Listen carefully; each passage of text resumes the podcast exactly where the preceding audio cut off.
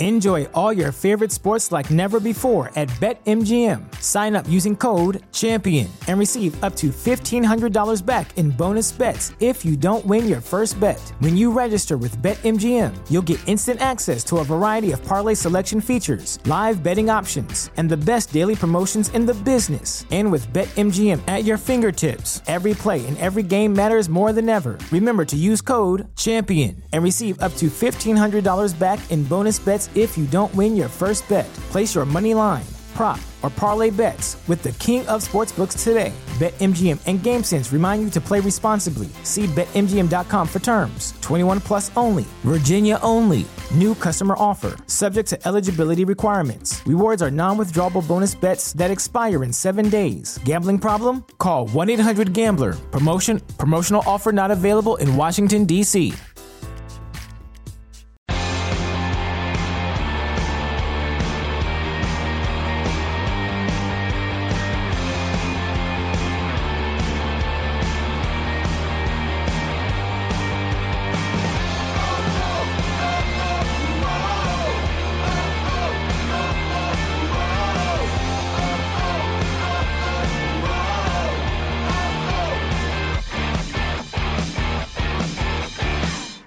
There, welcome to this Wolves Fancast podcast extra. Now, despite a frustrating defeat at the weekend to Rotherham and an emphatic win on Wednesday night against Fulham, unfortunately, no podcast this week. Apologies, everyone, but we will be back next week to review the game against Cardiff.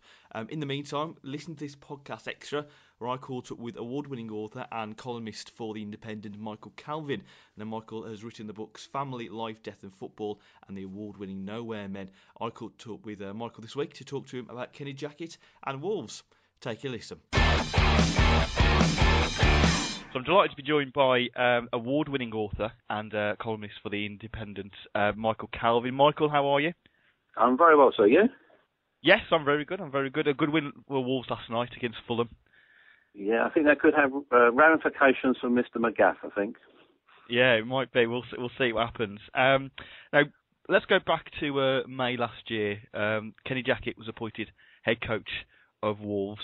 Um, when he got the job, you spoke to one of our writers, Charlie, um, who was doing a piece on Jack- on Jackett, and you mm. said to Charlie that um, he was the perfect fit for Wolves. Why um, do you think that Kenny is the perfect fit for Wolves?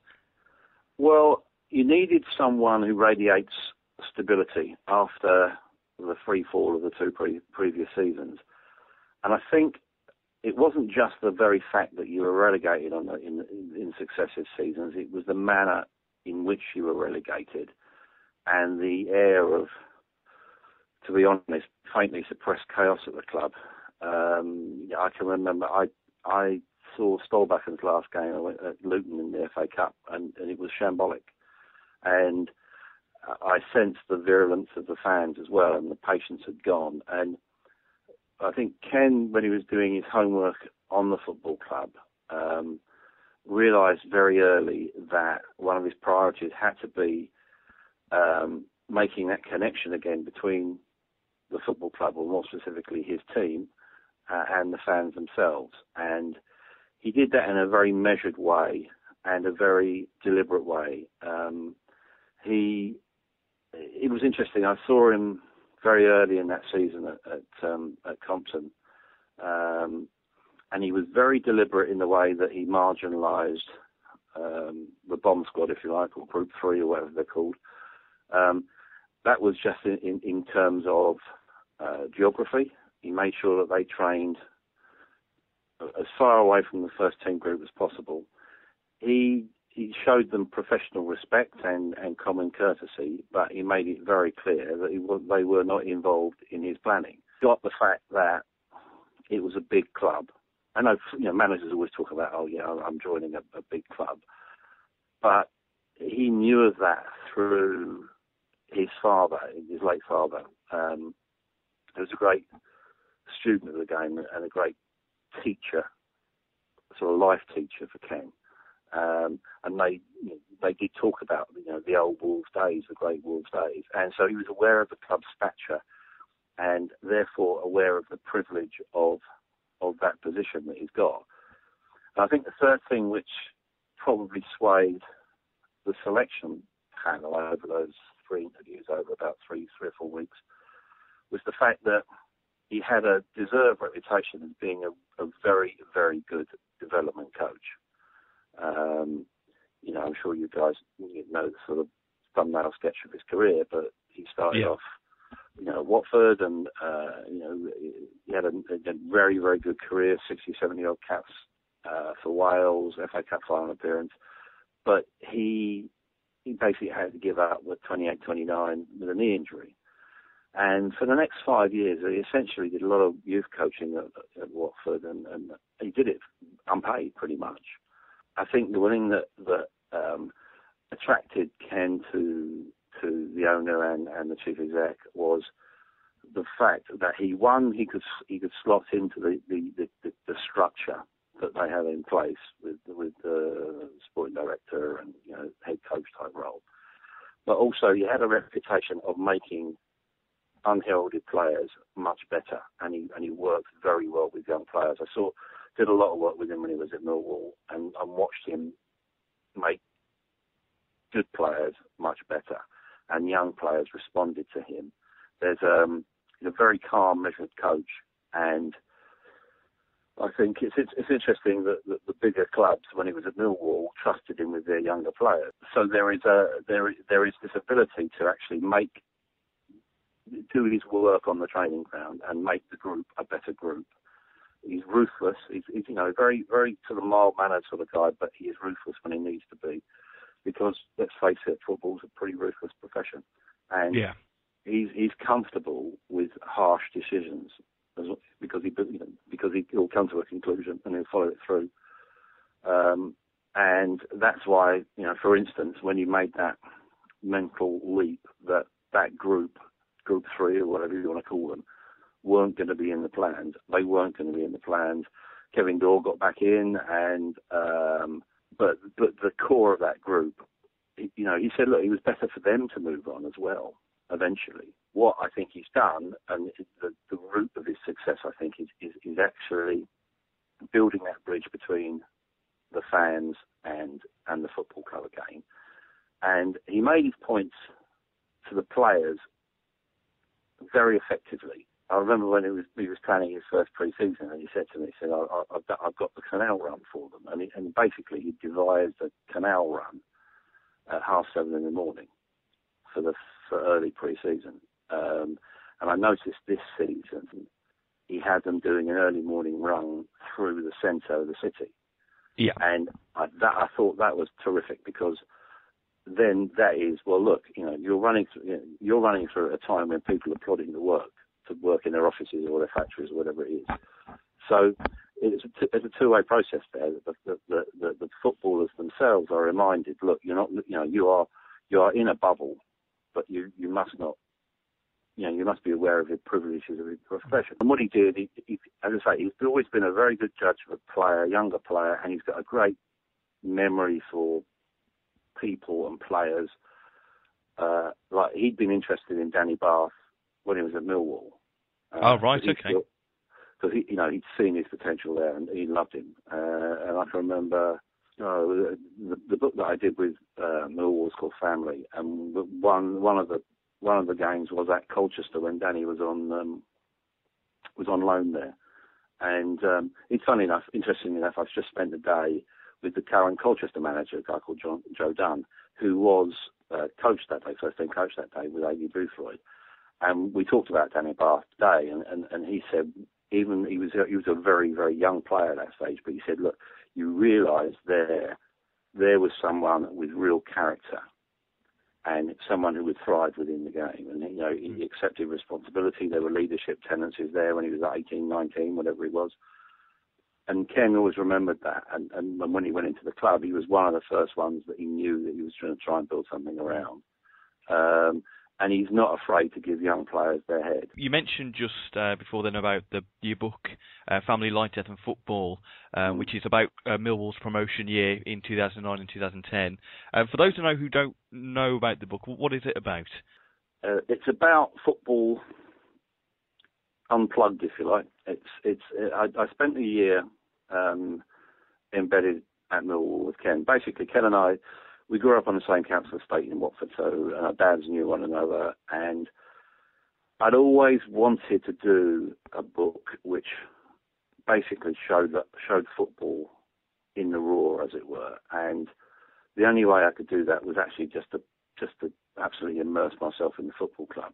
So I called I came one day and um, I said, "Look, this is my idea. Uh, I want to I want to have complete access everywhere in the football club. And you know, normally if you make that request, you just get laughed out of, laughed out of the house. But he said he, he, he's quite decisive, and he, he thought about it for about five seconds. And Said, "Yeah, okay." so "We'll do this." I said, "I'll, you know, I'll, I'll, I'll tell the truth. I want to do this. We'll do it." And basically, I had free access. I was in the dressing room all the time, on the bench, uh, in coaches' meetings with the board uh, essentially anything that went on in a football club, I was aware of and involved in. Um, and that was really interesting because it really ena- enabled me to study Ken uh, as a coach, and as a man, as a, as a, as a manager, and also a very distinctive football club. Um, in a way that probably football clubs haven't been studied for, I would think, 30 to 40 years. The last last similar book that, that had that type of access was was probably the Glory Game by um, Hunter Davies, which is on Spurs in late sixties.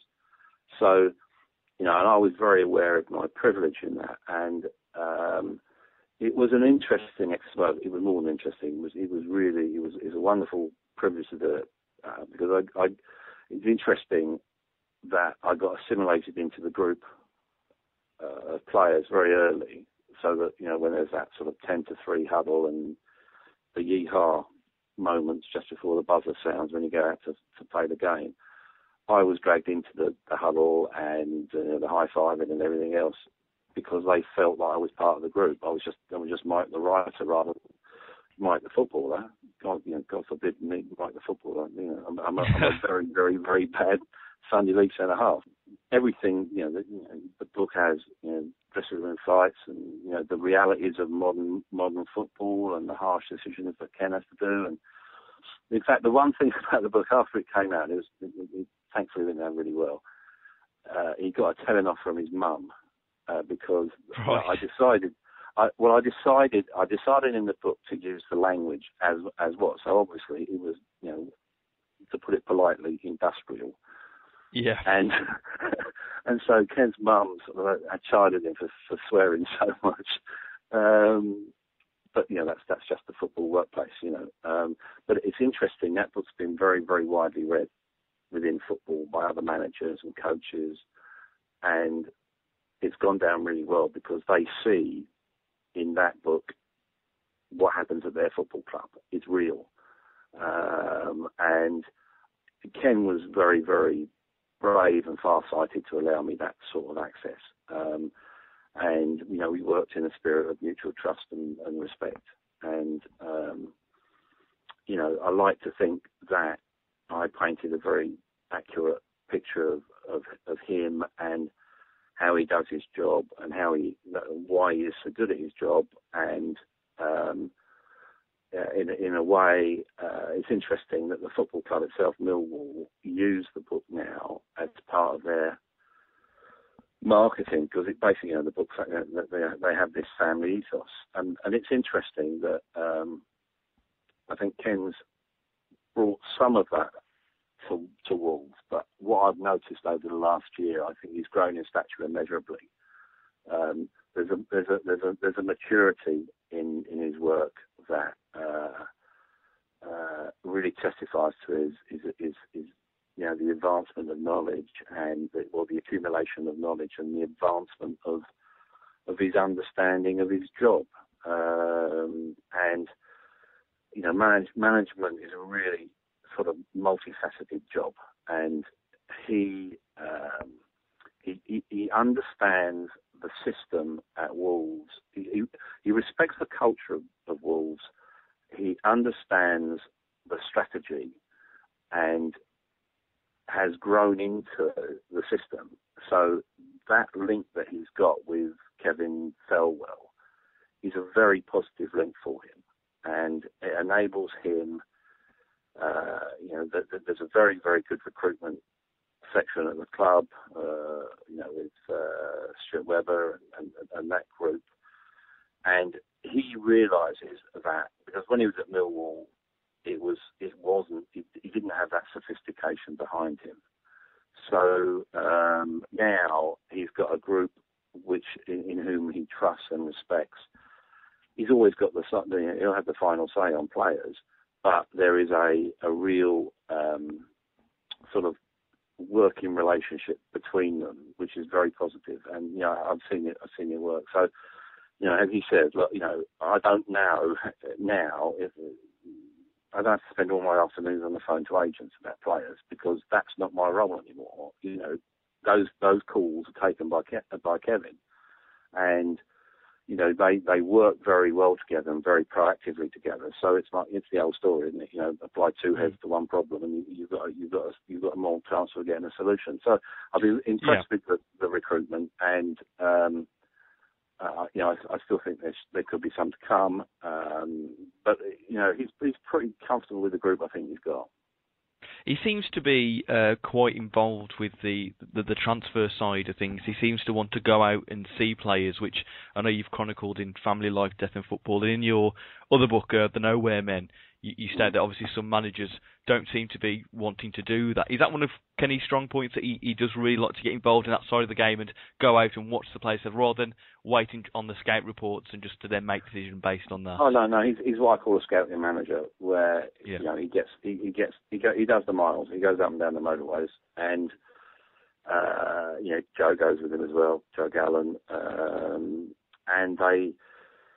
I think well, I think that the the the difference is, he, you know, in terms of like match analysis and things like that, he didn't have that level of, of, of, support when he was at Millwall, and he's grown into that system. But he has a very, very clear idea of, of the sort of player that he wants, and you know he can put names to faces and roles. You know, um, and I think you know it's no no state secret that, that if there's a chance to get a striker in, he'd probably try and do so. I think I think that's probably if I look at it as a as a as an educated outsider, uh, I would look at I would look at Wolves and probably say, uh, I think Tommy Rowe will be a very very good player for you. I think he I, you know I think he will be. Whenever I saw him play for Peterborough over the last three or four seasons, I said to myself, why on earth isn't this kid playing in the Premier League? Because I, I just thought there was something about him, and he's a good character. And I think when he when he's fully fit, I think he I think he'll do very well for for the club. Uh, I didn't know much about the, the other lads you got, Van uh, But, yeah, Van La Yeah. Um, but he seems to, you know, he seems to have got in, and he's got in above Jacobs and and and, and Henry. Um, you know, Henry was a good example of of the way that Ken. Uh, he was basically, you know, he came through uh, at. Uh, he was sort of mentioned early on in his career in the same breath as Theo Walcott uh, and he came through early, but didn't kick on in that sort of 18 to 21 type area. Uh, but Ken got him in on loan initially uh, from Reading, um, uh, and then bought him, um, and he made him a player. He made him a player on the training ground. The, the great thing was I could see the respect in which um, uh, Henry uh, held uh, Ken. Um, so he's made him a better player. So, you know, they've got good options. You you've got good options in that in those areas. Um, uh, as I said, you know, earlier on, I think in Danny Batth, he's, um, you know, he, he's always raved about him and his potential. I think it was interesting also that um, he brought Sam Ricketts back. You know, they go back a long way. Um, and again, someone of, of fantastic stature within the game and great. Again, another one who does it the right way. And I think, again, that might have been a conscious effort. That you know, you have one or two people around a place who didn't do it the right way, and I think they, you know, some role models need to be imported, and I think I think he did he did that really well. Mm. Um, but I think I think the great thing about him, he's he's a he's a pragmatist, and he'll he'll work with what he's got. Um, and it's quite a strong group, and I think he has confidence within the group. Um, and I think I think he'll have a good season. Um, mm. uh, and I think you'll probably it, I, I, I think you know it is realistic to think in terms of the playoffs, um, and to do that in the championship as it stands at the moment would be a heck of an achievement. Um, you know, Wolves fans shouldn't sort of sit back contentedly and say, well, oh, well, actually, we walked the League One last year. We're going to do really well this season. It doesn't work like that because the Championship now is is, is in essence the Premier League Two. Um, you know, I had to think that will be formalised by by probably 2020. I think we'll have we'll have a two-tiered Premier League um, because of the you know Wolves benefited from the from the parachute payments, and that does you know that distorts that league massively which is why it was a fantastic achievement for Sean Dyche last season to get Burnley up. Players that Kenny's bought so far seem to have sound heads. Is it? Is he really looking for a certain type of character when he's buying someone? Is it? It's not just about obviously who's who's a good player. Have they got to have a certain type of character to fit into what he wants from a player? Yeah, yeah. It was funny. There was a. Uh, I can't remember the game now, but we were in a dressing room somewhere, and uh, think it was in I think it was Yo it was Yeovil, and this that was the year that Millwall going up, and they nicked a nicked a draw in the 95th minute, and uh, it was the usual mayhem of, of a dressing room after that, and it, we, were, sitting on the, the physio bench afterwards and eating some sort of like curly crusted sandwich, and uh, uh, he was saying because we were talking about, I said, oh, you, you know, you got out of jail there massively, mate, and he said, he said, he said, he said, you know what? He said, character. That is a really underestimated thing, and and so that that that that that sort of stuck in my mind. You know, speaking to to, to Jacob Colchester today, you know, he, he made a point of saying what a good guy, not you know, not a footballer, what a good person that he thought Danny Batth was. So, you know, that is a very very important factor mm-hmm. because it's it doesn't take much to destabilise a football team and a football club. Yeah, if you've got players of the, the correct quality. At, at Millwall, um, I put in the book, I, I identified them as the governors, uh, and they were basically senior pros who set very high personal and professional standards for the group. In other words, they saw, if there was someone there who wasn't pulling his weight or messing about, they got hold of them, sometimes quite literally. Um, right. Uh, and uh, uh, you know, I see a couple of governors within that dressing room. Um, uh, Kevin McDonald um, was a long-term um, uh, Millwall target. Jamie Johnson, Ken's uh, chief scout at um, at Millwall, who's now with Derby. Um, he watched him a number of times. Funny enough, he asked me to watch him once. Um, when he was playing for Sheffield United at Brentford, I think. Um, and um, uh, so again, that's something that stuck in Rebecca Ken's brain, and you know, from all accounts, you know, he was a, he was a, a pivotal figure in the promotion season. Um, so again, you know, it's just use of intelligence, really, you know, and, and using your experience and um, you know, the interesting thing with Ken is that he also charts everything that he does. So he has a, a journal and he puts down every session that he's ever done, uh, like a diary sort of thing, so that he can go back and say, well, okay, five years ago, uh, I did, I put this session on, and you know, this is this is this is my debrief on that session, and so yeah, again, very meticulous guy, very measured, and um, I'd love to see him, not just on a personal level, but on a professional level. I'd love to see him in the Premier League because, uh, and uh, I'm talking to a lot of managers at the moment, and one of the common themes are the fact that British coaches don't get the opportunities they deserve in, in the modern game. And so to have someone like him in the way that, say, Sean Dyche has gone into the Premier League with Burnley would be a really good thing for British coaching as a whole. In you know, so that know, if you look at someone like, I don't know, I think it's really important that Brendan Rodgers does very well with Liverpool, simply because that is a prime example of a British coach who actually is quite different to Ken. He's, he's, he's a very emotionally intelligent guy, Brendan.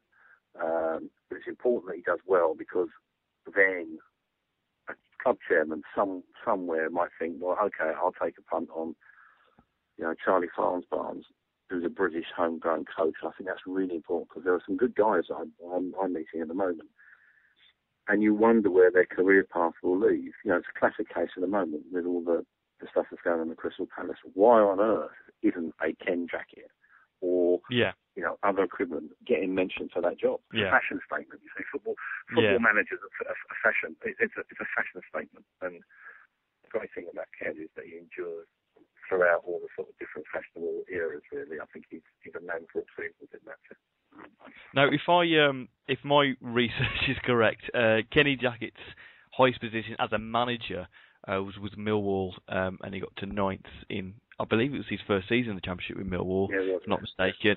Now, with all the resources he's got behind him with Wolves, do you think that he can now beat that that that market and even get promoted, even, you know, if, even if it's not this season, uh, in the future and, and, achieve that that high position and get into the Premier League? I see no reason why not. Um, you know, I think for um, you know, as I said earlier on, I think the playoffs you know you've got a good chance, or a decent chance of getting in the playoffs with the with the proviso that you possibly get another striker. Um, I think he's ready for it. I think you know if you think about it, what he's 51, 52, 53, something like that. But, he, but I think he's the, in the prime of his career. As I said earlier, I think he's grown his stature with Wolves. He's now a big club manager, and um, I, I see no reason why Wolves can't fulfil their potential under him. Um, it was a turnaround that needed to happen very quickly. I think it was important that, that Wolves got out of League One last season in the manner that they did and the speed with which they did. Because as he says, you know, you, you saw a few clubs like Southampton and Leeds blundering about there for a while, and you need to get out if you've got any potential for being a big club. Um, I don't think it will I think it's interesting that in in certain terms of, like transfer budgets, you know, well, you, you think about it last night, McCormack, 11 million quid. Um, you know, Ken's, Ken hasn't spent much money um, in modern terms, and um, it'll be interesting to see. You see, the interesting thing about him is he spends his money almost as if it's his own. Um, but the Tommy Rowe signing, I think, is a classic Ken signing. You know, he, he'd seen him and watched him over the years, and you know, to get him for buttons or nothing, it was was a, I think a brilliant signing. And I think he will do, as I said earlier on, I think he'll do really well. And just uh, finally, obviously, Wolves, as we've mentioned, uh, are, are, trying to get a strike before the end of the window. A bit, you know, some f- frustrations around fans. Should um, fans just be obviously patient and trusting in Kenny that he's going to do the right thing? Yeah, you see, I think the thing about when you've been involved in youth coaching, as Ken has been as a development coach, you you you have a long term view.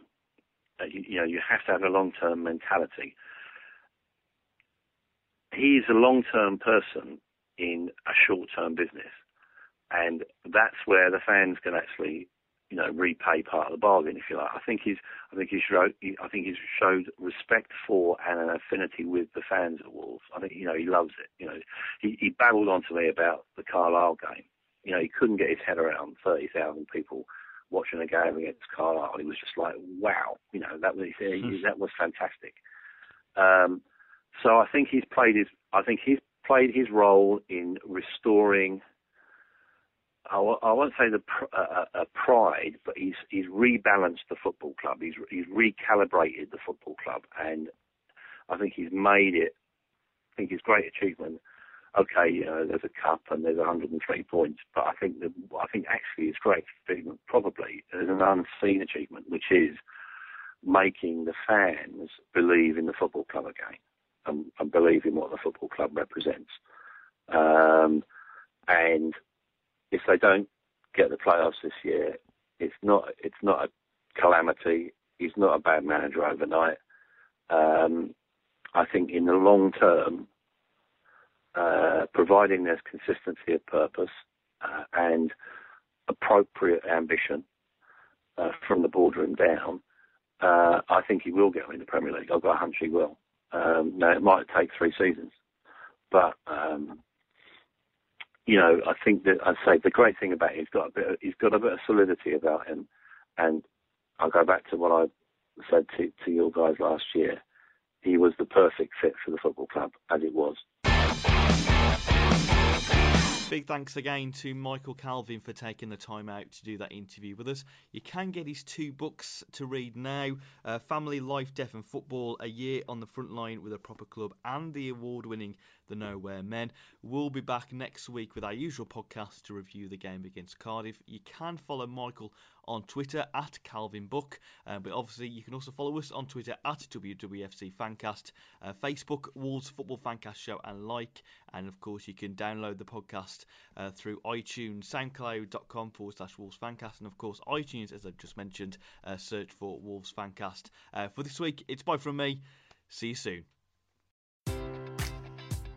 Enjoy all your favorite sports like never before at BetMGM. Sign up using code CHAMPION and receive up to $1,500 back in bonus bets if you don't win your first bet. When you register with BetMGM, you'll get instant access to a variety of parlay selection features, live betting options, and the best daily promotions in the business. And with BetMGM at your fingertips, every play and every game matters more than ever. Remember to use code CHAMPION and receive up to $1,500 back in bonus bets if you don't win your first bet. Place your money line, prop, or parlay bets with the king of sportsbooks today. BetMGM and GameSense remind you to play responsibly. See BetMGM.com for terms. 21 plus only. Virginia only. New customer offer. Subject to eligibility requirements. Rewards are non withdrawable bonus bets that expire in seven days. Gambling problem? Call 1 800 Gambler. Promotion. Promotional offer not available in Washington, D.C.